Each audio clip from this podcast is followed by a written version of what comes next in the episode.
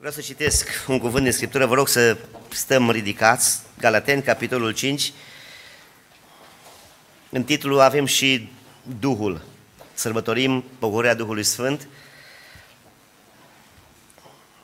Sunt lucruri care sunt împotriva Duhului și Duhul împotriva anumitor lucruri, sunt în contrast și chiar așa este și titlul aceste două lucruri puse în contrast, în contrast faptele firii pământești și Duhul. Zic dar, umblați cârmuiți de Duhul și nu împliniți poftele firii pământești. Căci firea pământească poftește împotriva Duhului și Duhul împotriva firii pământești. Sunt lucruri potrivnice unele altora. Așa că nu puteți face tot ce voiți, tot ce aveți chef. Sau nu puteți să renunțați la anumite lucruri pentru că nu aveți chef. Dacă sunteți călăuziți de Duhul, nu sunteți sub lege. Și faptele firii pământești sunt cunoscute și sunt acestea.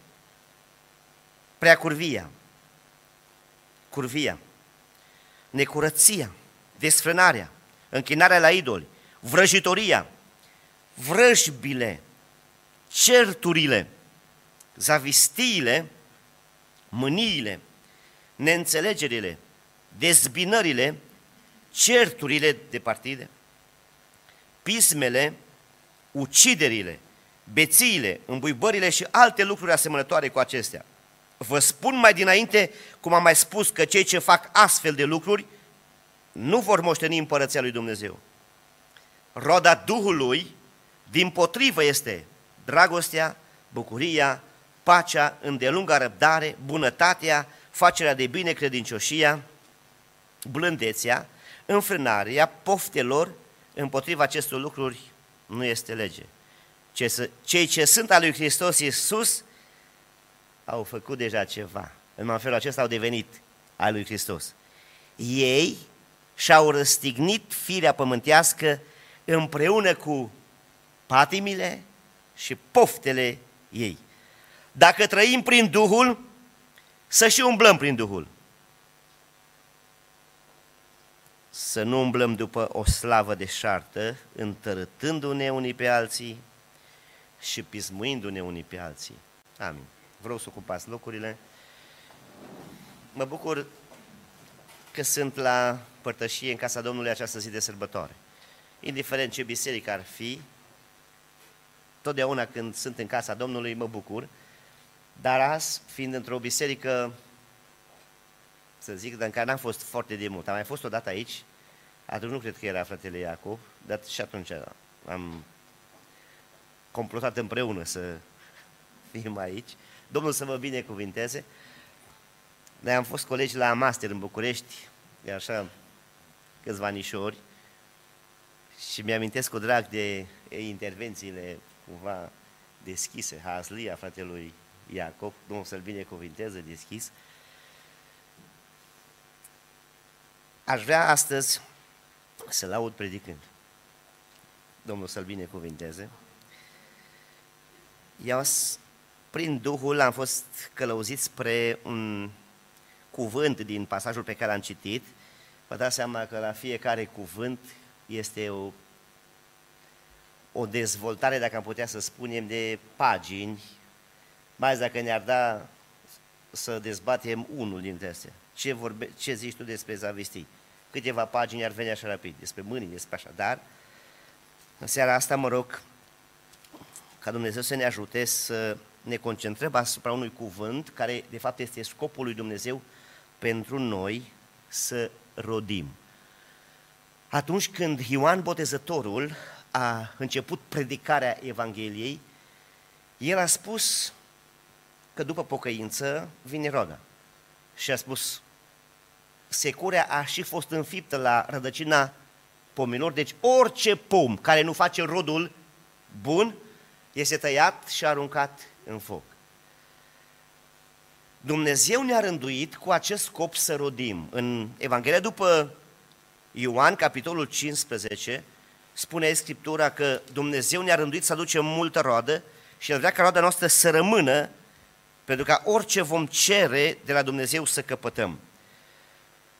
Dacă nu aducem rod, este ratată viața noastră și viitorul nostru. Finalul nostru este la fel cu bogatul din locuința morților care a ajuns în chinuri. Și știți, și Ioan Botezătorul și Domnul Iisus în Ioan 15 spune că orice mlădiță care nu aduce rod, el o taie. Versetul 2, 15 cu 2. Pe orice mlădiță care, nu, care este în mine și nu aduce rod, el o taie. Pe orice mlădiță care aduce rod, o curăță ca să aducă și mai mult rod. Și de întreb, poți să fii în Hristos și să nu aduci rod? Pentru că cei ce sunt în Hristos, al lui Hristos, am citit că și-au răstignit firea pământească, dar Dumnezeu nu vrea doar să renunțăm la lucrurile lumii și să stăm pasivi. Fratele Iacov spunea că scopul bisericii acesteia și de fapt Bisericii lui Hristos este să fie o biserică misionară, o biserică care se implică, o biserică care face, o biserică care investește timp în a lucra pentru împărăția lui Dumnezeu, de a aduce mult rod. Și poți să fii în Hristos și să nu faci treabă. Să vii la biserică, să fii prezent la programe, dar tu să nu fii implicat cu nimic și spune Domnul Iisus că nu se bucură de lucrul acesta. Poți să nu curvești, să nu bei, să nu minți, să nu faci alte lucruri, dar să nu ai nici rodul lui Dumnezeu. Și este oare Dumnezeu nu acceptă felul acesta? Orice mlădiță care este în mine și nu aduce rod, cine o taie? El, nu, nu noi. Noi ne rugăm pentru ei, primim, îi invităm, dar când decide El să taie, cum a zis Ioan Botezătorul, securea a și fost înfiptă la rădăcina pomilor. Deci orice pom, nu contează din ce familie, ce rang, ce statut, ce școală ă, de bogăție sau sărăcie, orice pom care nu face rod, dar nu orice fel de rod, nu face rod bun, el este tăiat și aruncat unde?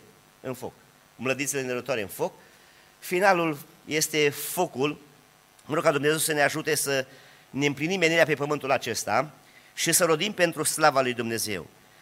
Spune aici mai departe,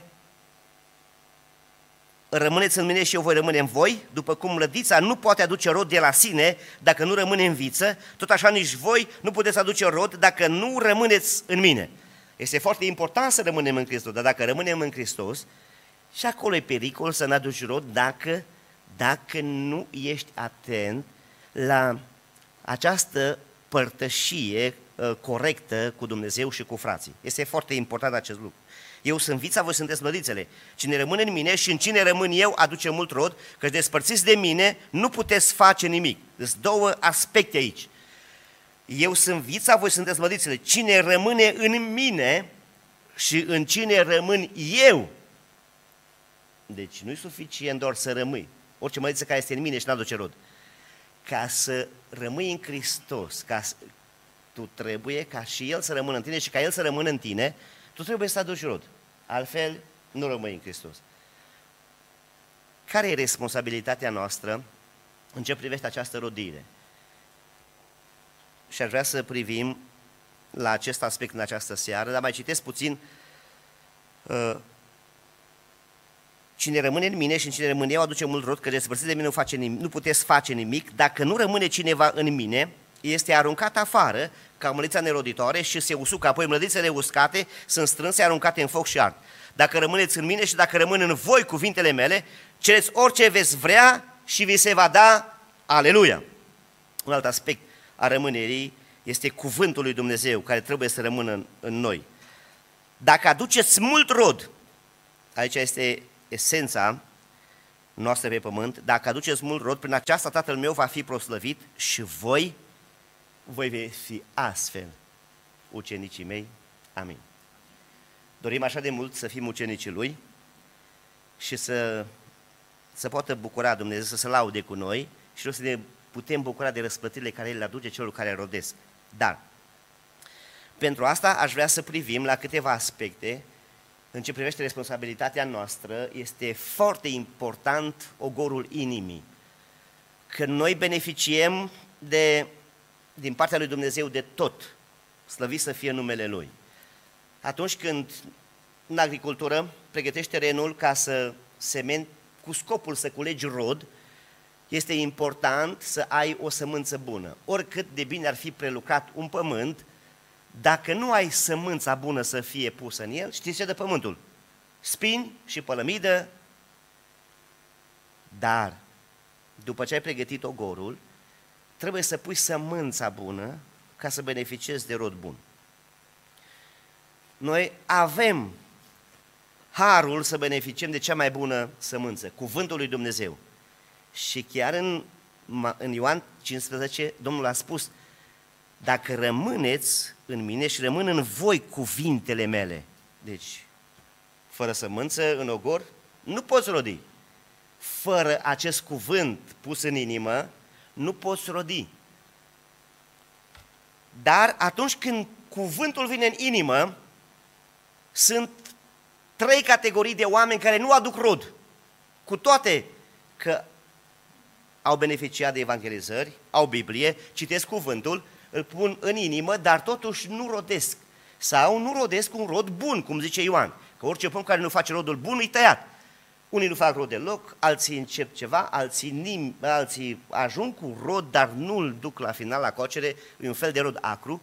Și abia a patra categorie este categoria celor care rodesc bun și te întreb oare în ce categorie faci tu parte, din ce fac categorie fac eu parte, aduc rodul acesta și sunt câteva trepte în procesul rodirii și mă rog ca Dumnezeu să ne ajute să depășim acele stări neroditoare și să ajungem la starea aceea de ogor bun care primește cuvântul și aduce rod. Cum spune Domnul, bă, un singur bob să facă o sută de boabe. Mări să fie Domnul. Poate că nu toți fac 100 de bobe, dar este al doilea, un singur bob face 60 de bobe. Altul, un singur bob face 30. Mări să fie Domnul. Uite ce, ce multe de la unul singur atunci când tu îți faci partea ta. Că Dumnezeu ne-a dat cuvântul Scripturii, avem parte de Biblie și limba român, noi românii suntem binecuvântați să avem tradusă Scriptura în întregime în limba noastră să, și mai multe, mai multe traduceri, mai multe mărimi, mai multe forme cu explicații. Slăvit să fie Domnul, că avem sămânța bună. Dar avem și ogorul bun. Prima categorie sunt acei care sunt jefuiți. Categoria celor jefuiți. Și știi cine fură? Cine fură? Diavolul, satana. El nu vede decât să fure, să ajungă, să prăpădească. Și câte mravagii face satana. Și începe să facă cu sufletele noastre, apoi cu copiii noștri, să fure, să-i jefuiască de tot ce e sfânt. Uitați, în Evanghelia după Matei, capitolul 13 și de asemenea în Luca, capitolul 8, este prezentată această ă, succesiune, aceste patru categorii de oameni în procesul rodirii și vreau ca Dumnezeu să ne binecuvinteze să identificăm dacă cumva am permis ca ogorul nostru sau sămânța care a ajuns lângă noi sau noi să fie furată de satana. Capitolul 13, când Domnul Iisus a spus o pildă ca să ilustreze aceste categorii, iată semănătorul a ieșit să semene sămânța. Pe când sămâna el o parte din sămânța a căzut lângă drum, și au venit păsările și au mâncat-o. O altă parte a căzut în locuri stâncoase, unde n-avea pământ mult, a răsărit îndată pentru că n-a găsit un pământ adânc, dar când a răsărit soarele s-a pălit pentru că n-avea rădăcini, s-a uscat. Și o altă parte a căzut între spini, spini au crescut și au unecat-o, o altă parte a căzut în pământ bun, a dat rod, un grăunte a dat 100, altul 60, altul 30. Și când le explică pilda, Ascultați dar ce înseamnă pilda asemănătorului. Când un om aude cuvântul privitor la împărăție și nu-l înțelege, vine cel rău și răpește sau fură ce a fost semănat în inima lui. Aceasta este sămânța căzută lângă drum. Când un om aude cuvântul și nu-l înțelege. Este cea mai ușoară pradă pentru Satan, sufletul unui om care, deși aude, nu pricepe cuvântul. Vă întreb, câți din locul acesta, chiar dacă nu suntem mulți, câți din locul acesta ați ajuns să citiți pasaje, să auziți pasaje și să nu le înțelegeți? Sau să ziceți, bă, nu citesc eu Biblia, că nu-i pentru mine. Îs poptii, pastorii, ei cu astea, eu nu înțeleg dacă citesc. Ești prima categorie, cea mai slabă. Când tu auzi și nu-ți dai interesul să înțelegi cuvântul. În altă parte, în Evanghelia după Luca, spune că cei ce aud cuvântul își văd de drum, îi călcat în picioare, ne socotești. Deci dacă tu ne socotești Biblia, și deși sunt studii biblice, suntem să citim Scriptura, parcurgem Biblia și tu ne socotești această carte, faci parte din categoria celor de lângă drum, ne socotești Biblia, o calci în picioare și ce ușor e pentru satana să-ți fure. În Baia Mare, la un liceu, era o tânără care m-a așteptat, adică m-a așteptat. Eu am mers acolo trimis de Domnul. La ora 12, când mi-a terminat orele la școli, mă pregăteam să mă duc să fac o, o sobă undeva și Domnul m-a îndemnat să mă duc la încă o școală. Am, am simțit prin Duhul că trebuie să mai lucrez undeva. Și când m-am rugat pentru școli, părând la niciuna, și mi-a mai rămas una la care nu m-aș fi dus. Și când m-a rugat, Domnul a zis, du-te acolo, tot frământându-mă pe drum ce să fac la școala asta, că oricum eu m-am înțeles cu elevii că ne întâlnim la ora 7 dimineața luni, dar Dumnezeu a avut acolo de lucru pentru tânăra asta, când am intrat în liceu, erau de servici la portă. M-au salutat cu pace și am, au început să, să mă întrebe dacă cineva spune anumite lucruri, zice, de trei ori să împlinește? Și m-am gândit atunci, oare ce prorocie o fi avut? Cine o proroci? Și am zis că mie mi-a vorbit Domnul că dacă nu mă pocăiesc în, în doi ani de zile, voi muri. Ea spunea să apropie de final acești doi ani de zile și n-aș vrea să mor. Vreau să... Mi-a povestit foarte multe lucruri, a rămas șocat, dar nu asta e important. Știți ce am vrut să vă spun? Când am ajuns acasă, am vorbit cu părinții după o zi de post, i-am zis, vreau să văd Biblia ta. Păi, a zis că ai Biblie? Am, dar nu mă interesează. Sămânța lângă drum. Păi totuși vreau să văd cum e Biblia ta. Vreau să o Biblie foarte frumoasă, copertă roz, cu fermoar. Când am deschis o nouă nouță, parcă foile să vedeau că erau ca noi și cum tăiați atunci de la fabrică, lipite un pic. Și mi-am dat seama ce suflet nehrănit are fata asta. Ogor lângă drum, bătătorit, călcat în picioare. Că o Biblie uzată dovedește un suflet bine hrănit. Abia după aceea ea a fost eliberată, vindecată, apoi l-a primit pe Domnul. Povestea e lungă, nu este timp să vorbim detaliat, dar vreau să vă spun că această categorie a oamenilor lângă drum, ei nu, nu, nu interesează cuvântul, dacă totuși citești și nu înțeleg ceva, nici nu le pasă, nu vor să, să înțeleagă, să aprofundeze. Știți ce exemplu avem în Scriptură de un om care a depășit această stare, deși nu înțelegea cuvântul?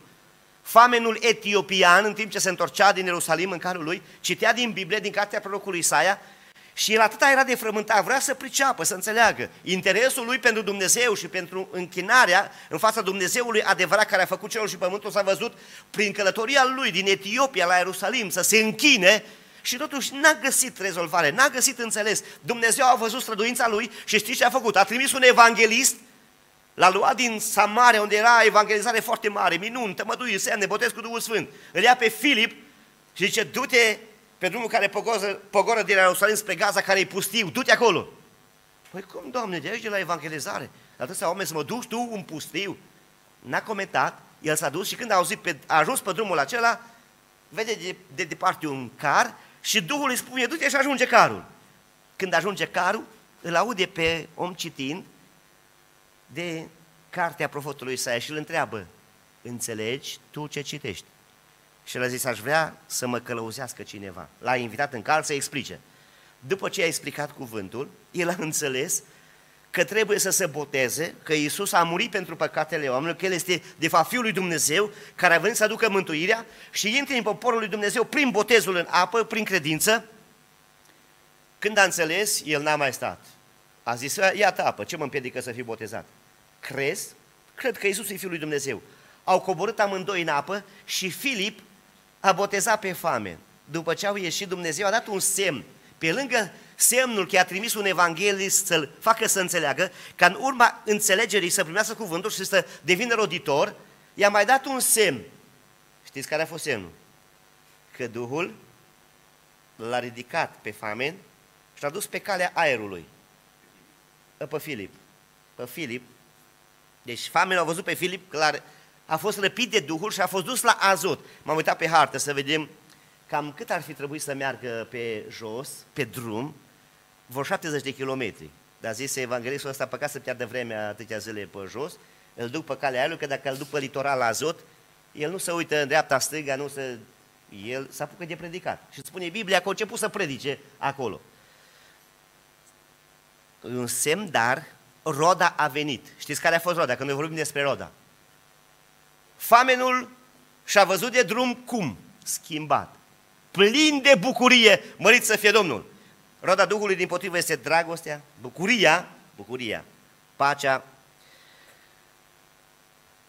Dacă nu înțelegi cuvântul, dă interesul să-l înțelegi, pentru că înțelegându-l devii roditor. Înțelegându-l poți să-l pui în practică. Nu te-a dat bătut, nu-l nesocoti, pentru că dându-ți interesul să înțelegi, tu ai depășit această stare a oamenilor care sunt jefuiți, sunt, sunt furați de satana, de cuvântul care te poate face roditor. A doua categorie este categoria celor ce cad. Vin la pocăință, dar nu țin mult. Citim explicația. Sămânța căzută în locuri stâncoase este cel ce aude cuvântul și îl primește îndată cu bucurie. Dar n-are rădăcină în el, ci ține până la o vreme și cum vine un necaz, una la mână, o prigonire, de pricina cuvântului, se leapă de îndată de el. Citind în Luca, capitolul 8, evanghelistul mai cuprinde un aspect. Versetul 13. Cel închipuit în sămânța căzută pe stâncă sunt aceia care când aud cuvântul îl primesc cu bucurie, dar n-au rădăcină, ci cred până la o vreme. Iar când vine ispita, cad. Cad. Categoria celor ce cad. Prima categorie, celor jefuiți, apoi categoria celor ce cad, când vine o ispită, un necaz sau o prigonire. Și vreau să vă întreb, ispita, e păcat? Ispita. Întrebați-l fațele Iacov. Ispita nu-i păcat. Ispita, ispita. Ispita vrea să te facă să păcătuiești. Prigonirea e păcat? Năcazul, încercarea e păcat, ele au un scop pentru tine. Păi normal că prin ele nu mai poți primi nota mare. Sunt un fel de examene. Te duci la examen, dacă nu te prezinți la examen, nu, nu avansezi. Te-ai dus la examen, dar și dacă te-ai prezentat la examen și nu faci din notă de trecere, nu treci. Dacă te duci la examen, e bine, primul pas, dar trebuie să iei notă mare și spune Biblia ferice de cine rabdă ispita, că după ce a fost găsit bun va primi, nu, după ce? După ispită primești cu una dacă o repzi. Încercarea are menirea să te distrugă? Prigonirile să-și bată joc de... Nu! După cum soarele n-are menirea să distrugă plantele. Pentru că Domnul, când a spus pilda aceasta, ă, sămânța căzută pe locul stâncoasă, versetul 5 din Matei 13, unde n-avea pământ mult, a răsărit îndată pentru că n-a găsit un pământ adânc, dar când a răsărit soarele, s-a pălit și pentru că n-avea rădăcini s-a uscat. Păi toți ne pălim când încercarea, dar nu toți ne uscăm. Când a răsărit, soarele s-a pălit și pentru că n-avea rădăcini s-a uscat. Vreau să vă spun că soarele nu are menirea să distrugă plantele, ci să le facă mai roditoare. Tot așa, încercarea, necazul, prigonirea, are menirea pentru noi să ne facă mai roditori. Sunt noi, noi, familia noastră, a fost încercați prin moartea tatălui nostru. La vârsta de 12 ani a fost când a murit tata, Tatăl meu avea 37 de ani, mama a avut 33 și a rămas văduvă cu 8 copii. Cea mai mică sora noastră a fost de 8 luni, cea mai mare de 13 ani. Dar în această încercare, noi l-am căutat pe Dumnezeu, am descoperit în Biblie că El e tatăl orfanilor și apărătorul văduvei, slăvit să fie Domnul. Și a făcut Domnul pentru noi ce n-am fi putut face 10 părinți. El este apărătorul nostru. Încercarea asta, Uh, prin care noi am trecut ne-a făcut, am devenit, am, am devenit cumva schimbați în idealul nostru, în scopul nostru de viață. Că dacă ar fi trăit tata, noi cântam pe scenele lumii. Dar după ce a murit, noi ne-am întors cu fața spre Dumnezeu și El ne-a chemat să slujim în așa fel încât să ne bucurăm nu de aplauzele lumii acestea, ci să ne bucurăm de răspătiri eterne în cerul lui Dumnezeu. Câteva exemple de oameni care au depășit această stare și au devenit roditori, n-au căzut în încercare. Un prieten pe, Nicu, pe nume Nicu, Nicu Vanciu, în povestia, a avut un prieten foarte bun dintre nepocăiți. Așa de bun prieten că făceau concediile împreună, în cădere unul în celălalt și departe de oraș, de, de țară. Zice, te rog, zice, prietenul nepocăit să bei și tu o bere cu mine, că aici nu te vede nimeni, tu știi ce bun prieten suntem noi și nu te spun la nimeni. Păi zice, tu mă pui să mă uit în dreapta și în stânga, dar în sus. Nu mă pui să mă uit. Păi m-am pocăit nu de ochii oamenilor, înaintea lui Dumnezeu. Ăsta, prietenul lui, a văzut că e serios băiatul, atunci o cerceta și el cu deamănuntul să vadă, băi, chiar, eu am crezut că pocăiți numai de ochii lumii. O cerceta cuvântul, o crezut, s-o botezat și el și când s-o botezat, știți ce o zis? Să știi că dacă tu bei atunci cu mine paharul ăla de bere, eu nu mă pocăiem în veci. Am crezut că toți pocăiți sunt la fel, pascuns, beu și ei. Sora Nucă din Vad, acolo un sat izolat. Ne-au chemat să facem rugăciune la ea acasă, singura pocăită din sat, soțul ei bețiv. Am început să ne adunăm, ea avea o singură vacă prin care își uh, ținea familia și copiii, făcea lapte, brânză, ducea în piață. Dar